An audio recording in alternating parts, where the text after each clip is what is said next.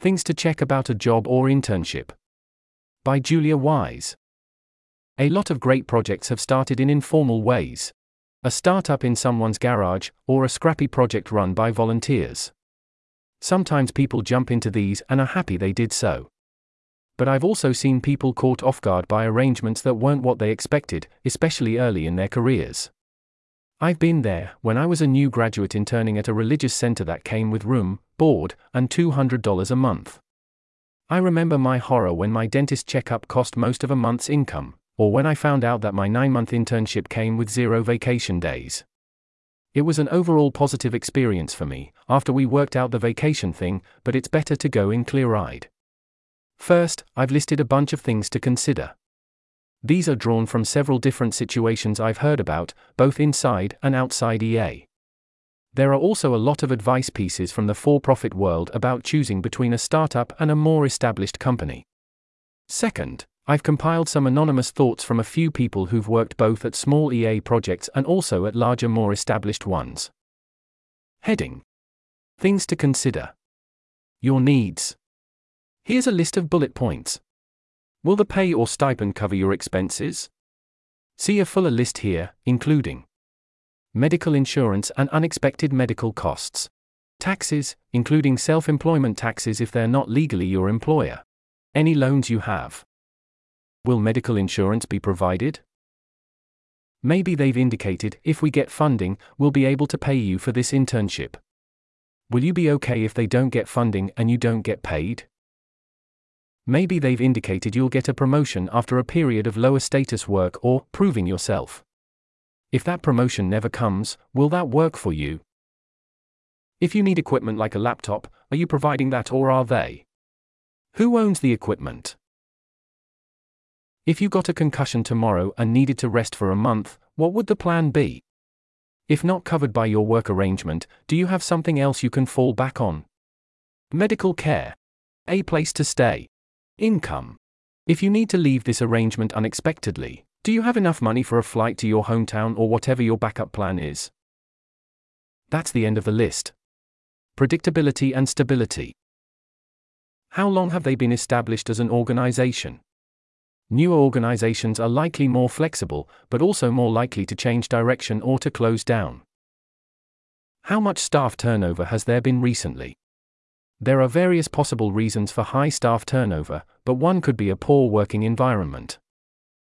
Structure and accountability. Will someone serve as your manager? How often will you meet with them? If there's not much oversight or guidance, do you have a sense of how well you function without that? Is there a board? If so, does the board seem likely to engage and address problems if needed?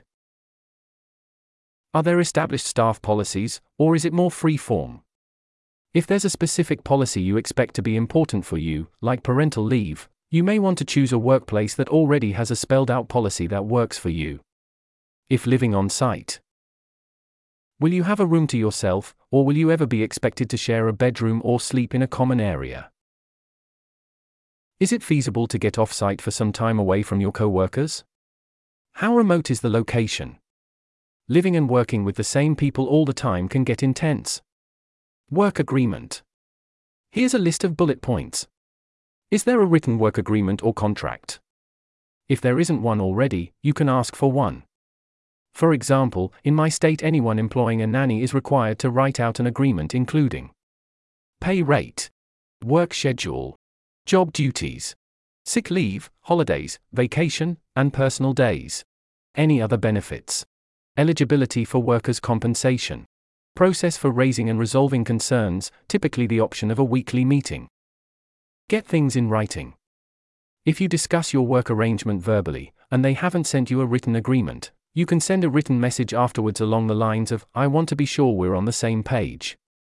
In our conversation just now, we agreed on X, Y, and Z. Is that right? Spell out the rate at which days off, holidays, sick days, etc., will be paid.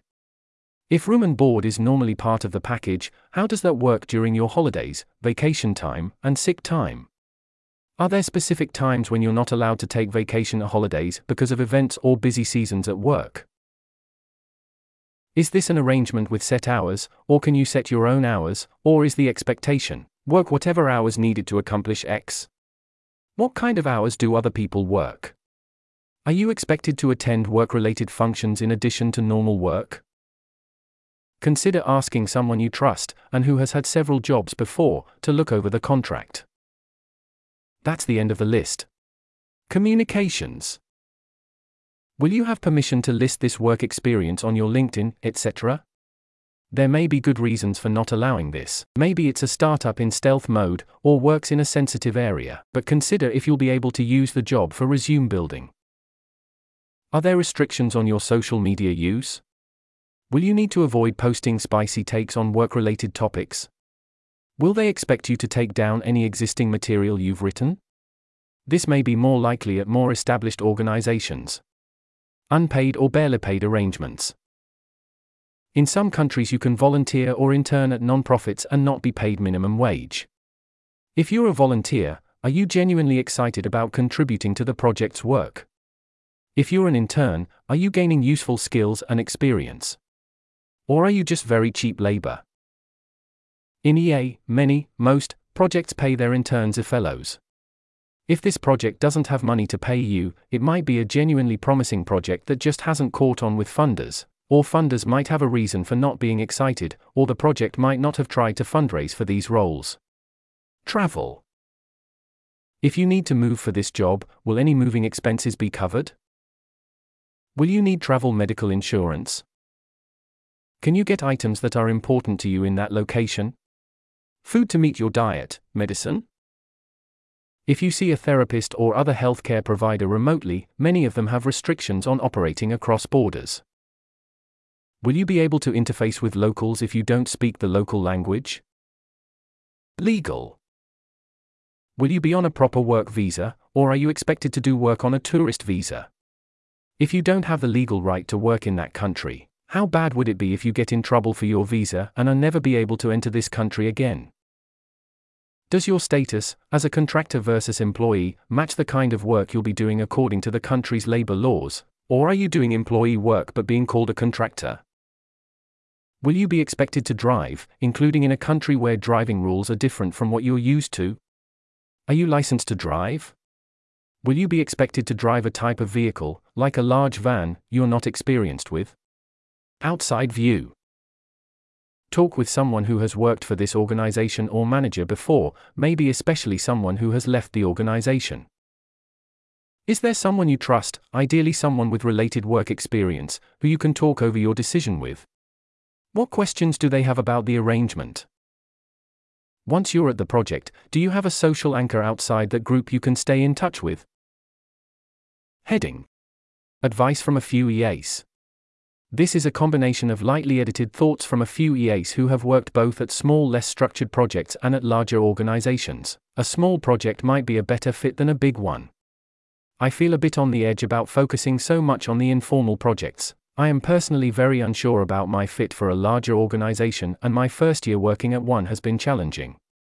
I sometimes feel the meme spreading that working at a larger EA organization is better on so many dimensions, and even though it does provide some perks, I have had amazing times working at small informal projects, and for me, one is not clearly better than the other one. Especially when you are in a time that you are more okay with taking risks, I think it might be a good choice for proactive and problem solving individuals. I learned so much at small projects and created super valuable friendships, and generally love the dynamism and sense of ambition. Be picky.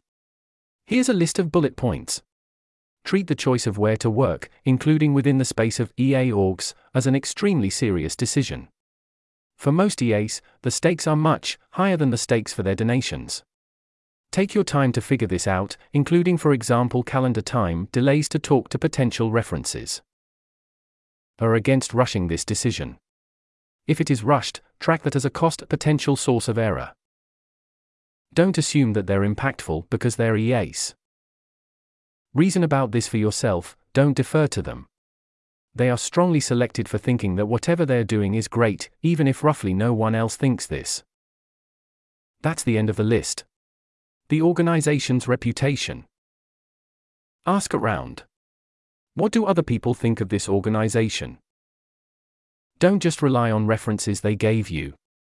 For example, this in turn can tell you how great their experience was. Also, seek out references they might not want you to hear. Is it conventionally prestigious?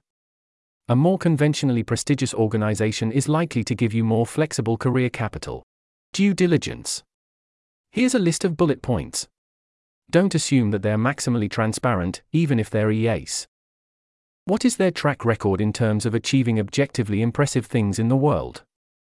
Relatedly to the above, don't trust them when they tell you about this. Try to do some amount of independent verification of claims. If they turn out to be exaggerated, that's a major reason for suspicion. Don't assume that they're necessarily cooperative in wanting the best for the world, or you, as opposed to locally trying to get you to do their work. Things that are unconventional or weird can sometimes be the right career choices. But the vast majority of weird things, including within EA nowadays, I'd guess, just aren't that great. So, the more something is unconventional, the more you'll need to do your own due diligence and independent thinking about it. If you just go work for Apple, you'll kind of know what you get and probably be roughly fine if you don't pay attention to minor yellow flags, or just don't worry about the details of your work arrangements, etc. But if you go work for a small new org without funding, you'll really want to tune up your BS detector. Did they get funding? Are their hiring rounds competitive? If not, be more suspicious and beware of adverse selection. Perhaps other people don't work there or fund them because they know stuff you don't. For example, maybe they don't have money to pay you, because funders don't want them to hire or manage people, or funders just think they're low impact. This is one reason that getting a normalish salary and then donating is often better than taking a huge pay cut, even if you're altruistic. That's the end of the list. Spell things out. It seems boring, but talk ASAP about roles, responsibilities, and expectations. It's okay to not know and to redefine for every project you start, but knowing that you are both thinking that you don't know seems valuable. Interpersonal fit. Here's a list of bullet points. The smaller the organization and the more undefined it is, the more important it is that the collaboration is good. And not just nice, but that the collaboration is good when shit hits the fan. Conflicts will inevitably arise, and interpersonal conflicts are extremely likely to form in small, chaotic, informal teams. So the question is how you can handle these conflicts together, if you have good communication, if you trust each other, and if you are willing to step aside for the other person and help, even if this means doing things that you don't like, that you did not expect that feel lower status. Ways I test interpersonal fit when I am forming small projects now.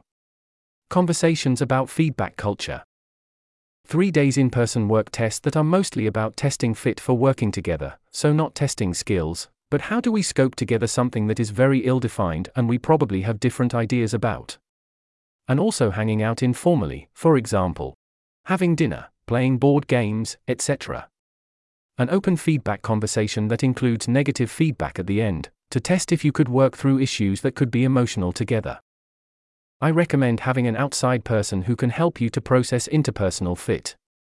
At Small Organization, we followed the process where every team member had a conversation about the interpersonal work culture, dynamic with a board member at the start of the collaboration, and a similar conversation after three months. One of the goals was to surface issues before they were too big. I recommend having an outside person who knows all team members, decently well and can play a helping role by talking with people and helping to process what's going on.